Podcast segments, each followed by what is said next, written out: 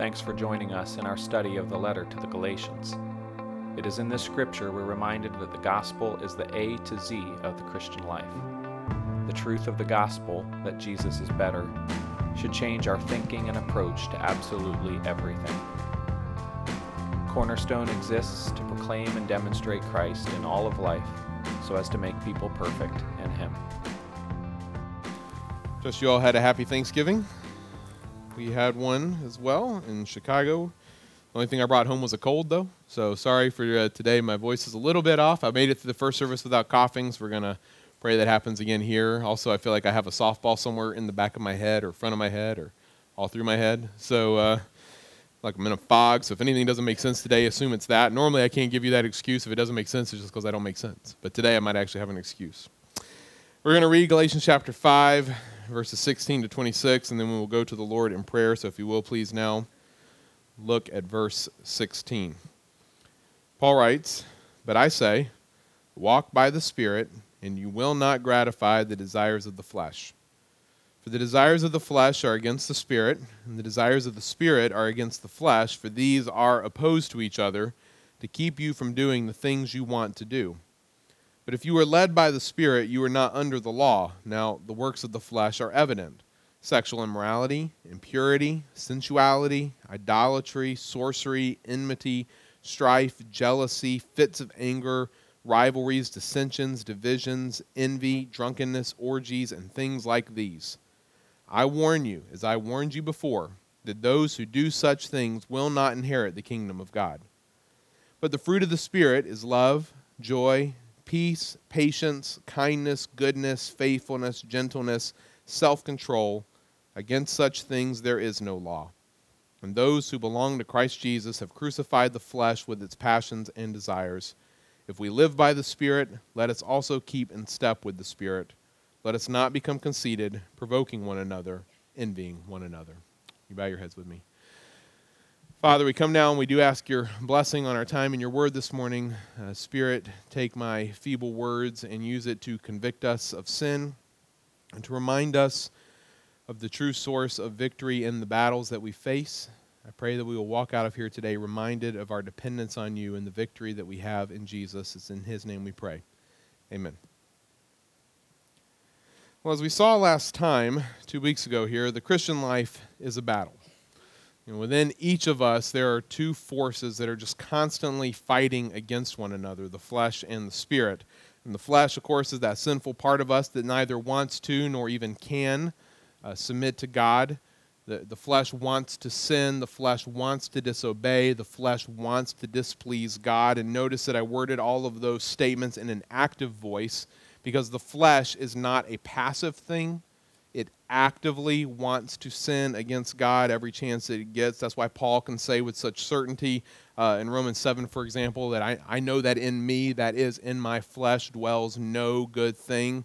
It's why he can also say with such certainty in Romans chapter 3 that as he looks out across the, the whole uh, realm of humanity, that there is no one who does good, not even one person. Uh, there's nothing good in our flesh it lives constantly in a state of active opposition to God. And, and, for every unbeliever around us, you know, this is all they have. No matter how good they might look on the outside, no matter, you know, how we might look at their actions and, and perceive them as perhaps being good from our human perspective, God looks at all of those things and he, he, he sees the true motives of the heart. He sees why they do what they do, and he declares all of them to be sin to be works of the flesh, and he rejects them accordingly. But for the believer, God gives us the Spirit of his Son to dwell within us, and that Spirit fights against the flesh. This is why Paul tells us here in verse 16 to walk by the Spirit, because it's only as we walk by the Spirit that we are able to say no to those desires of the flesh. You see, those things are opposed to one another verse 17. One is against the other, each fights the other actively. And by every indication within the New Testament, this is the normal experience of the Christian life. That we are going to live in a constant state of internal battle until we finally see Jesus face to face. So we're not talking here about one and done skirmishes where you just deal with something one time, it'll be over, and you'll never have to deal with it again. We're talking about a campaign a long term war between the flesh and the spirit. And something I didn't say about this last time when we were together, but I'll add now, is that that war isn't between us and or the spirit and Satan, like within us. You know, sometimes you'll hear people say, and I'm not really picking on their their verbiage necessarily, but I am a little. They'll say, you know, well, I feel like you know, Satan's really tempting me right now to do whatever. Well, again, I'm not trying to pick necessarily on their language. I hear that. I understand it. I do recognize that we wrestle against, not against flesh and blood, but against the principalities, powers, rulers of the darkness and high places, all those things. But when I hear that, there's a part of me that almost wants to respond, mm, I seriously doubt that. I get that Satan is real. Demons are real and they are active in this world. But, but it's just that, well, first, I have four things. If you're a believer, uh, I would remind you that Satan and demons have no power over you. There's nothing in the New Testament that indicate that. Second, if you're a believer, I see no uh, indication in the New Testament that, that Satan or demons can know your thoughts or put desires or, or longings or thoughts into your own mind that would cause you to be tempted. There's no indication of that anywhere that I can see. Third, I often think when people say that, why would Satan or any demon care about any of us? You know, there's like seven billion people on the planet. Are we really that important? Like, why would they even look at us or know about us or care about us? But fourth, and most of the point, if you're being tempted by something, I would assume first and foremost that the thing you're being tempted by is your own flesh. That the enemy is really within, not so much without. So when you're struggling with something, my suggestion suggestion to you is to assume that it's your flesh, that you're feeling that war within, and that war within is going to continue until you are freed from this body of death. Now, none of that is meant to be discouraging, not by me, not by Paul. He ends verse 17 here by pointing out that the spirit is stronger than the flesh and is able to keep us from doing the sinful things that we most naturally want to do because of the cross, because Jesus has already died. He has won the victory against our flesh. He's won the victory against sin. And so the, the flesh is a defeated foe. And, and we will experience that victory as we, every moment of every day, live our lives in such a manner that the person and truth of Jesus is exalted in us. Okay, that's walking by the Spirit as I have defined it in sermons past. This keeps us dependent on Christ if you think about it till the very end, because there will never come a moment where we don't need Him. We needed Him for salvation. We'll need Him for sanctification. We'll need Him all the way until we see Him face to face. Everything we have will be by grace alone, through faith alone, in Christ alone. This is what we've seen so far. Now, having laid out the battle for us, Paul now turns to these two opposing forces and clarifies for us what these forces look like just to make sure it's clear. You see him begin to set this up here in verse 19. He says, Now the works of the flesh are evident. And you can translate this word evident here in Greek as, as being widely and well known. Okay, as widely and well known. In other words, think about the sun rising in the east. That is a truth that is widely and well known. It doesn't matter where I go in this world, what country I'm in, what culture, society, continent I'm on. Everybody recognizes that the sun rises in the east. That is evident. It is widely and well known. Well, he says the works of the flesh are also evident. They are widely and well known, which means that we're not talking about here um, some kind of subjective morality. We're not talking about our personal standards about this or that, which you know over which we might disagree. We're not talking about socially agreed upon faux pas where one society thinks something's bad and another society may not, and both could be right. We're talking about some core sins here. Things that are sinful no matter where you are, what culture you're in, what language you speak, what time of history you have lived in. These are the some core things. These works of the flesh are widely and well known, and here they are sexual immorality, impurity, sensuality, idolatry, sorcery, enmity, strife, jealousy, fits of anger, rivalries, dissensions, divisions, envy, drunkenness, orgies, and things like these. Now, let me make three general observations about these sins here to begin with. First, my guess is that as I read this list or as you listen to it, you will likely without even thinking about what you're doing really, begin to somehow rank or order these sins in some manner or form. Like you'll see some of them as being worse than other ones just automatically, and other ones being less than, than some of the other ones. Um, I'm going to ask you, to best of your ability this morning, to not do that. Try not to rank these sins for the next 30 minutes or so. I'll address this again. Just try to view them for the moment as being all equally works of the flesh. Second, and as I had pointed out previously, remember that Paul is not here attempting to give us an exhaustive list of everything that is classified as a work of the flesh. Right? It's just it's just not. It's not long enough for it to be that right there. And that's pretty obvious, I think, because you see some of the big things that are missing. Like he doesn't mention murder. I would assume murder is a work of the flesh. It's not in the list. He doesn't mention lying. That's, you know, I would think obvious. It's not in the list. And I think it's also obvious because he ends the list by saying, and things like these, meaning there's more. He could keep going, but for brevity's sake, he's going to kind of pull it in. So this is not an exhaustive list, it is a representative list. Third, since it is a representative list, we have to ask ourselves the question, and we did this a few weeks ago, but for those who weren't here, I'll do it again. Why did Paul include the various sins that he chose to include here? If this is just a representative list of the works of the flesh, why, the, why these? And the answer I gave you a few weeks ago was that I think these may be the specific things that were a problem in the church of Galatia. In fact, I mean, I'm just guessing on that. I don't know it, but I'm just, it seems to make sense. The context of our passage is people using their freedom that they have in Christ as being an opportunity for the flesh. So these people are going out now and they're sinning apparently because there's no longer a, a Mosaic law that says, hey, you can't do this anymore. So they're like, hey, there's no law. I, it says I can't do this. I might as well go do it and have some fun. And, and Paul's like, no, no, no, no, no. Freedom from the law does not equal freedom from sin. You have to understand that. It doesn't the works of the flesh are still sinful, regardless of whether or not there's a law that tells you they're sinful. So here are a few examples. So I, so I suspect that the list he gives them here is somehow related back to the specific things that are going on in the context of Galatia, and he's trying to help them understand that they still should not be doing some of these things. Now, having made those observations, let's just walk through this list. And to do so, I'm going to give them to us under four main categories of sins, just to kind of help us organize these things in our own mind. First, he lists some sexually related sins. This would be sexual immorality, impurity, and sensuality. Uh, the Greek word here translated as sexual immorality is the word porneia, from which we get the word pornography. But as you think about that word, don't think of that topic as being the only thing in view here in Greek.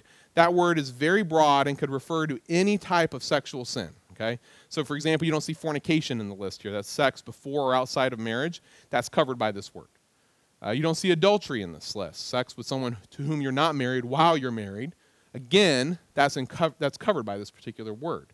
So, so basically, anything else that you can possibly think of as being a sexually related sinful act would fall under this word. The word impurity here means uncleanness and probably refers to some of the more debased sexual sins, and I'll just leave it at that. And then sensuality is an interesting addition to this group because it doesn't refer so much to the act of sexual sin itself as it does to the manner of life that leads one to that point. So, you know, this is the guy who, who sort of orders his entire life around trying to get the next conquest. So, how he dresses, how he talks to people, how he spends his money, where he goes, you know, who he interacts with, and why all of that for the purpose of immorality. Is this whole lifestyle is kind of built to that end. Uh, this is the woman who, who presents herself as a sexual object, how she dresses, how she interacts with men. You get the idea. So, so sensuality here is about the manner of life that leads one to sexual immorality. The two go together and they're lumped together here in this section. Uh, second, he lists worship related sins, idolatry and sorcery. Um, idolatry is the worship of something before God. And that does not have to be, by the way, a little idol sitting in a temple somewhere. Anything that we place before God becomes an idol to us. So that's a pretty simple and I think uh, easy to understand one.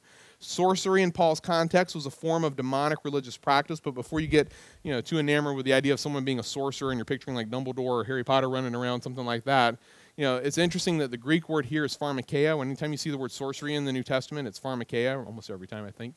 And you know that's where we get the word pharmacy. These are people probably who were using hallucinogens and drugs to make people see. And hear, do all kinds of crazy things. So, you know, whatever. These people were viewed as having godlike abilities, and so it still falls under the worship related category.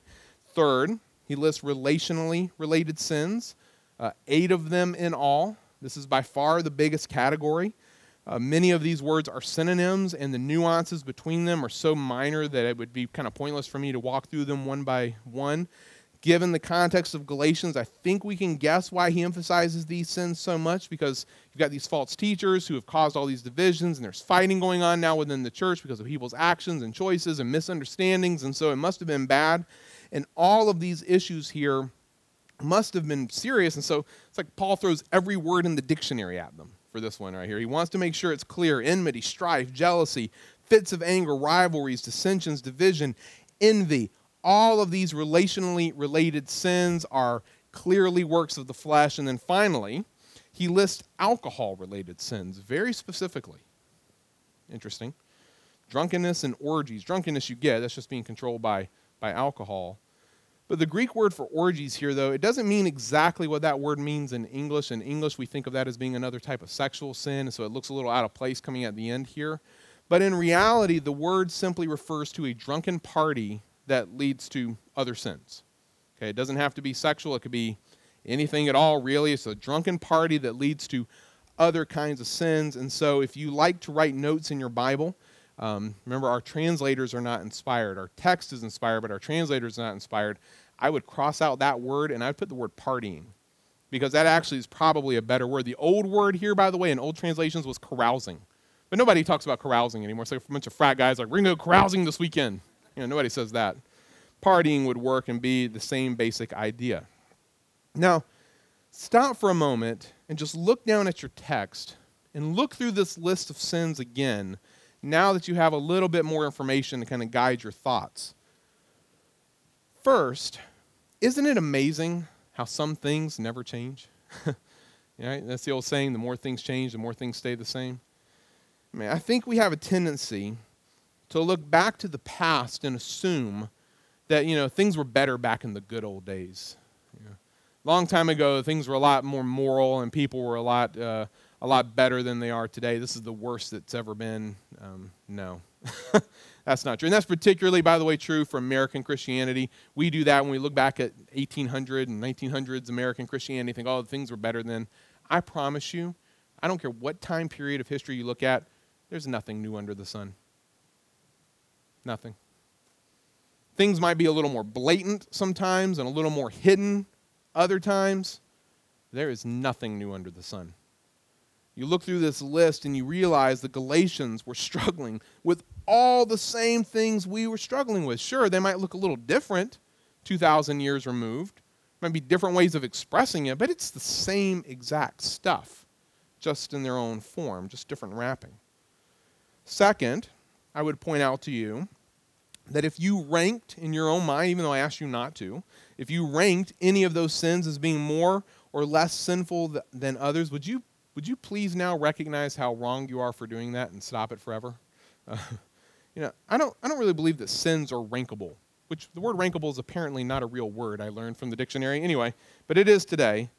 In, in the Sermon on the Mount, Jesus takes murder and hatred and he puts them on the same level.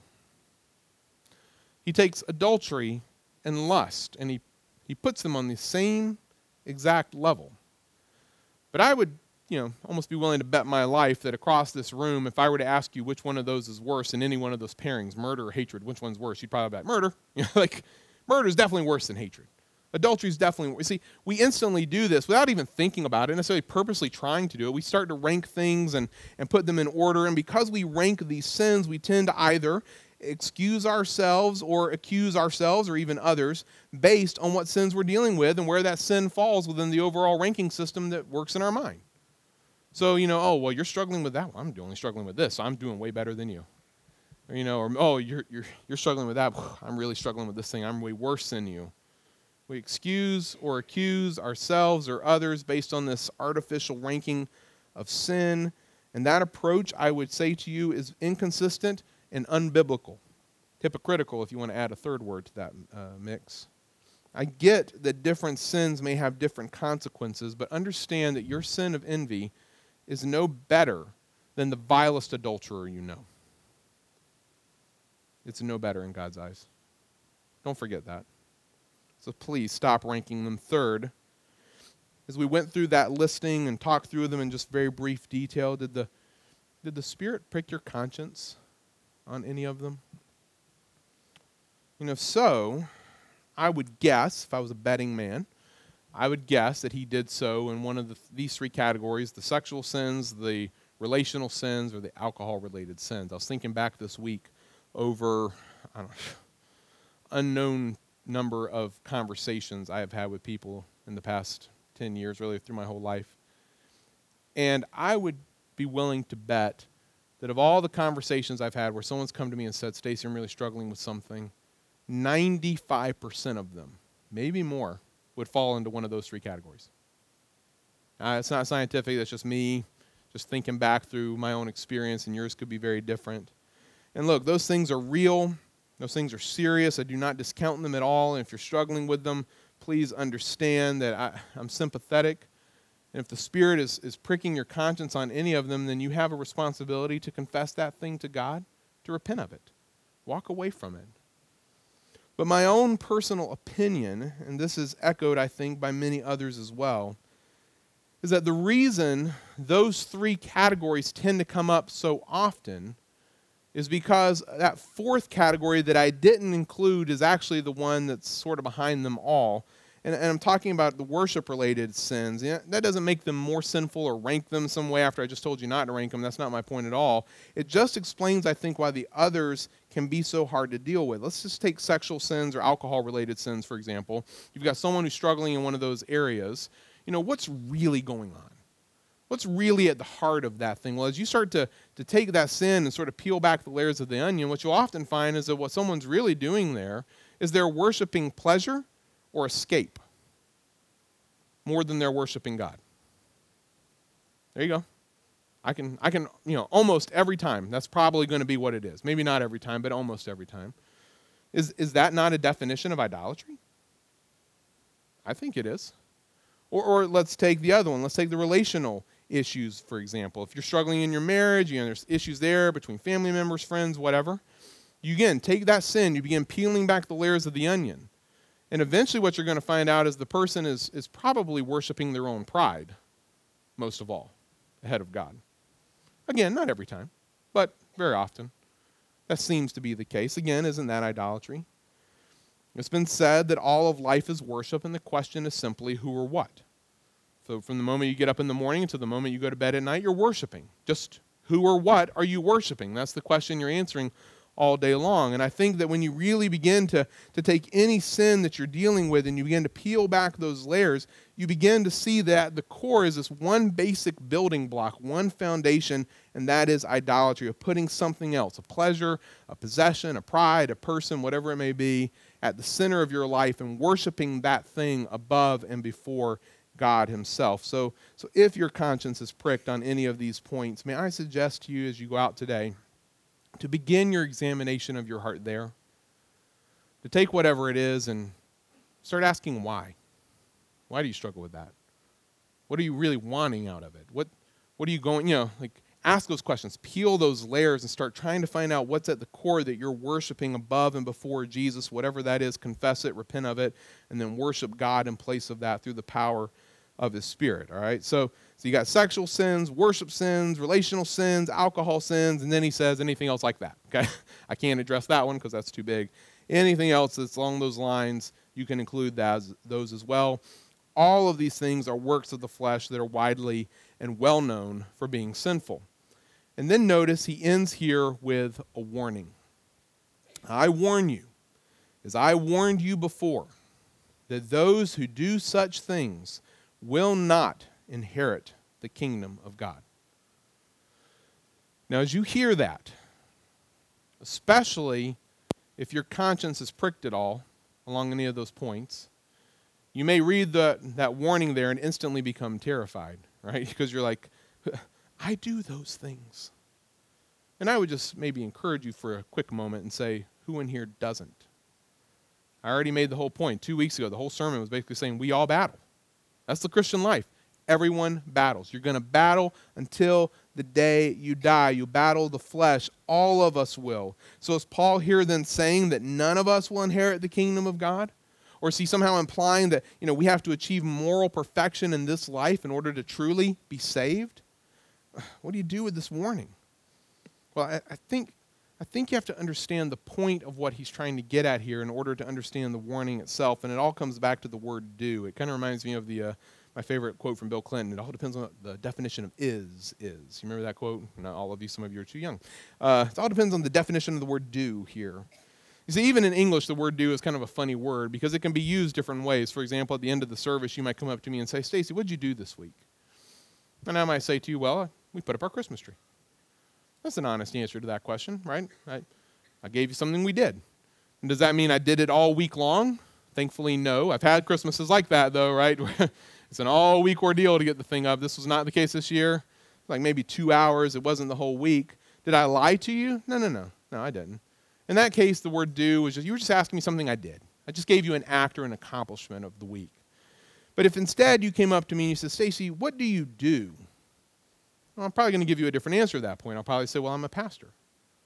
See, that's a very different answer. Now I'm giving you an occupation, something that occupies my entire week and has for years, right? I'm, I've, I've completely changed how I've understood the word do now, and I've given you something that's gone over a long period of time.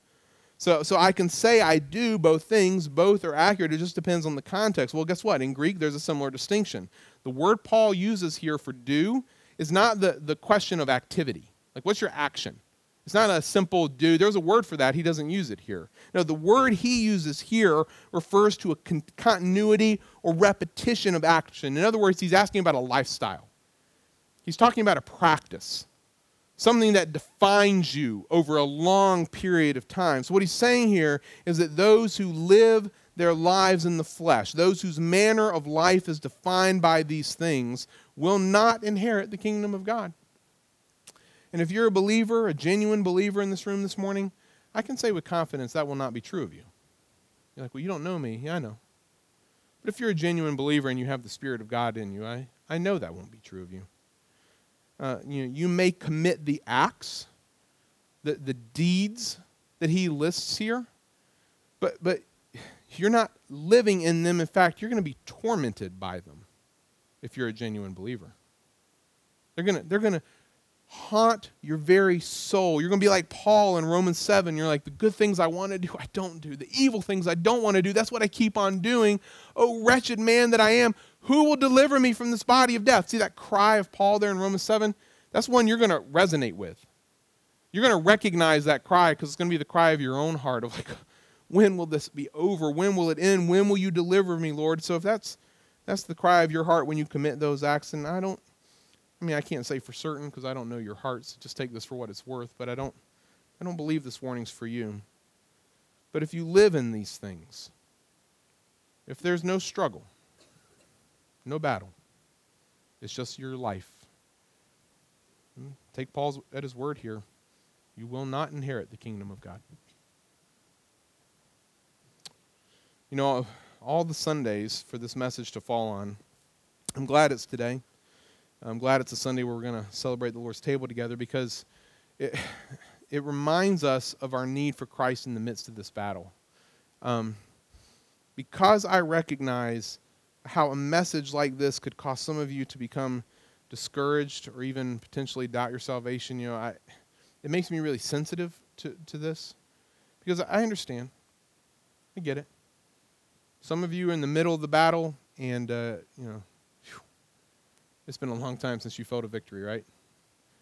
And you're struggling and discouraged and down, and you hear something like this, and you're like, oh, Lord, you know, what? Am I even a Christian? And look, there is a place for self examination, and I'm all for it. I'm all for calling you to it too.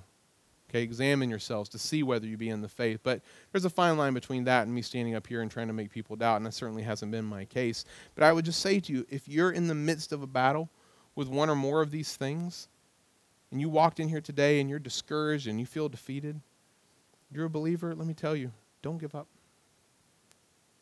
Don't give up. I don't care how discouraged you become. Don't give up. And don't forget that in the end, the one who has defeated the flesh and your sin has given you his spirit within you. You have the one who's achieved the victory living within you. And, and it's never going to be about you becoming strong enough to say no to this or stop that or start this or pull yourself out. No, that's never going to work. You're the problem. You can't fix it. That's what we said two weeks ago. You have to die. You have to die so that Jesus can live his life through you. And this isn't done by our own power, this is done by grace through faith in Christ and Christ alone. And so, as we partake of the, uh, this morning of the bread and the cup, I want you to focus your attention on the indwelling presence of Christ's Spirit within you and the victory that is yours. It is yours through the power of His Spirit. Men, would you please come? Thank you for listening to this podcast. For more sermons on the book of Galatians and further information on Cornerstone Bible Church, please visit cbcvirginia.com.